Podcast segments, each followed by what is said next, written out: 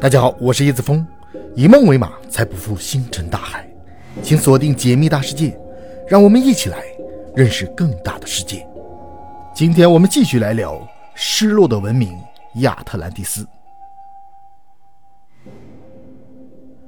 关于亚特兰蒂斯的消失，第二种猜想则是亚特兰蒂斯位于今天的非洲大陆上。到目前为止，所有的说法都只是推测而已。没有任何直接证据就证明亚特兰蒂斯沉入海底，但是我们转换一种思维，既然海洋中没有任何线索，我们就在陆地上来寻找亚特兰蒂斯的线索。人们在非洲大陆毛里塔尼亚境内找到了这个结构，这个结构就是理查特结构，也被称为撒哈拉之眼。关于撒哈拉之眼，我们之前有做过相关的节目，感兴趣的朋友可以去听听看。撒哈拉之眼既不是陨石坑，也不太可能是火山口，它就是一圈一圈的环状结构，跟柏拉图描述的亚特兰蒂斯的结构几乎一模一样。但是只有这一点，似乎很难证明撒哈拉之眼就是亚特兰蒂斯。但是别急，还有八项证据可以证明撒哈拉之眼就是柏拉图描述的亚特兰蒂斯。第一，就是它的地理位置，在谷歌地图中观察发现，非洲阿尔及利亚旁边的西南方可以找到理查特结构。根据柏拉图记载的亚特兰蒂斯，距离雅典有五千公里左右。谷歌地图显示，撒哈拉之眼到雅典的直线距离是三千八百五十公里，这似乎和柏拉图描述的不符。但水路航行距离恰好就是五千三百多公里，和柏拉图说的五千公里其实相当接近。撒哈拉之眼左边的地貌就像是被水冲刷过的痕迹，就特别像水涨起来把这个地方淹没以后，然后水退去，沙子跟着水流动。最后形成这种地貌。另外，在柏拉图的描述里，亚特兰蒂斯是北边环山，南边是平原。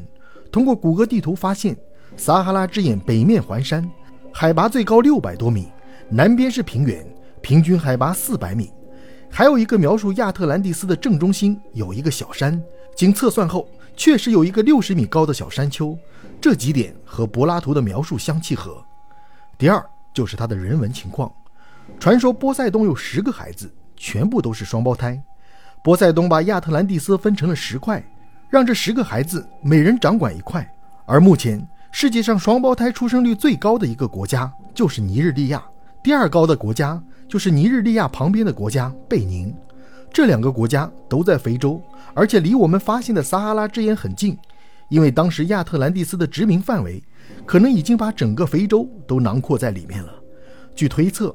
包括埃及在内的很多非洲国家都是亚特兰蒂斯的殖民地，而我们现在所说的撒哈拉之眼，它可能就是当时亚特兰蒂斯的首都。第三就是血统，柏拉图在书中提到过阿特拉斯，现在发现阿特拉斯一共在三个地方出现过。第一个就是希腊神话里面举着球的神叫阿特拉斯，第二个是波塞冬的长子，也就是亚特兰蒂斯城的首领叫阿特拉斯。第三个阿特拉斯是毛里塔尼亚的第一个国王，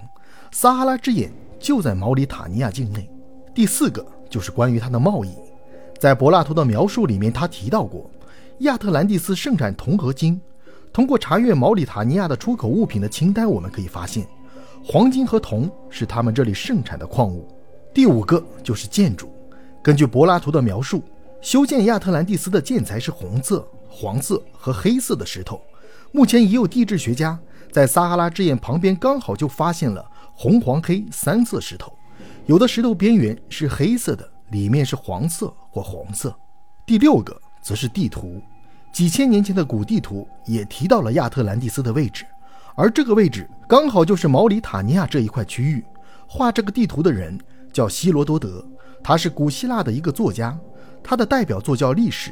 他游历了埃及、米索不达米亚等地。他把游历的经历写进《历史》这本书里，《历史》这本书里就提到了这样一幅地图。通过对比发现，他画的地图和现在地图海洋的形状有很高的契合度，说明他提供的这个地图还是比较精确的。第七个就是灾难。根据推算，亚特兰蒂斯沉入大海的时间可能在一万一千六百年前左右，因为最开始说亚特兰蒂斯沉入海底的是索隆，他大概是公元前六百年的人。他说，九千多年前亚特兰蒂斯沉入了大海，而我们现在是二零一八年。通过计算，二零一八年加上六百年，加上九千年，就等于一万一千六百一十八年。为什么我们要把年份搞清楚？因为历史上有个特别著名的时期，叫新仙女木时期。这个时期是距今一万二千八百年至一万一千五百年前的时期，持续了一千三百年左右的冰河期。然后到距今一万一千五百年前左右的时候，新仙女木时期突然结束了。结束就意味着冰要开始融化，海平面开始升高。这个时间和亚特兰蒂斯沉入大海的时间很接近。关于这点，其实有一个疑问：全球的海平面其实都是上涨的，那为什么亚特兰蒂斯明明沉入海底，它还能升起来？于是，在理查特结构形成的这个原因上面，貌似找到了一些答案。一些地质学家认为，理查特结构形成是因为它下面的火山运动。把岩层顶起来，形成这么一个突兀的结构，而且在理查特结构的旁边，海岸线周围发现了一些类似火山活动的迹象。根据南极大陆的地势情况，南极大陆大概每年以四厘米左右的一个高度上升，这个原因也是因为下面有一个火山造成的。计算一下，亚特兰蒂斯沉入海底是一万二千年前的事情，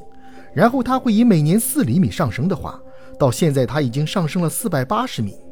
一万二千年前，海平面大概比现在的海平面要低六十米，也就是说，亚特兰蒂斯现在的四百米左右的海拔，加上一万二千年前的六十米，这个海拔和谷歌地图上撒哈拉之眼的海拔已经非常接近。第八个就是骨骸，设想一下，如果撒哈拉之眼是从海里升起来的话，那它上面必然能找到一些海洋动物的遗骸，而不是化石，因为自然条件下。形成化石需要上千万年的时间，所以如果它是一万二千年前沉入海底，然后升上来的话，它上面的动物尸体应该还是骨骸的形式存在，而不是化石的形式存在。考古学家在毛里塔尼亚地区发现鲸鱼的骨骸，骨骸还是白色的，还没有石化。如果是化石，基本上就石化了，从质地上就能看出来很大的区别。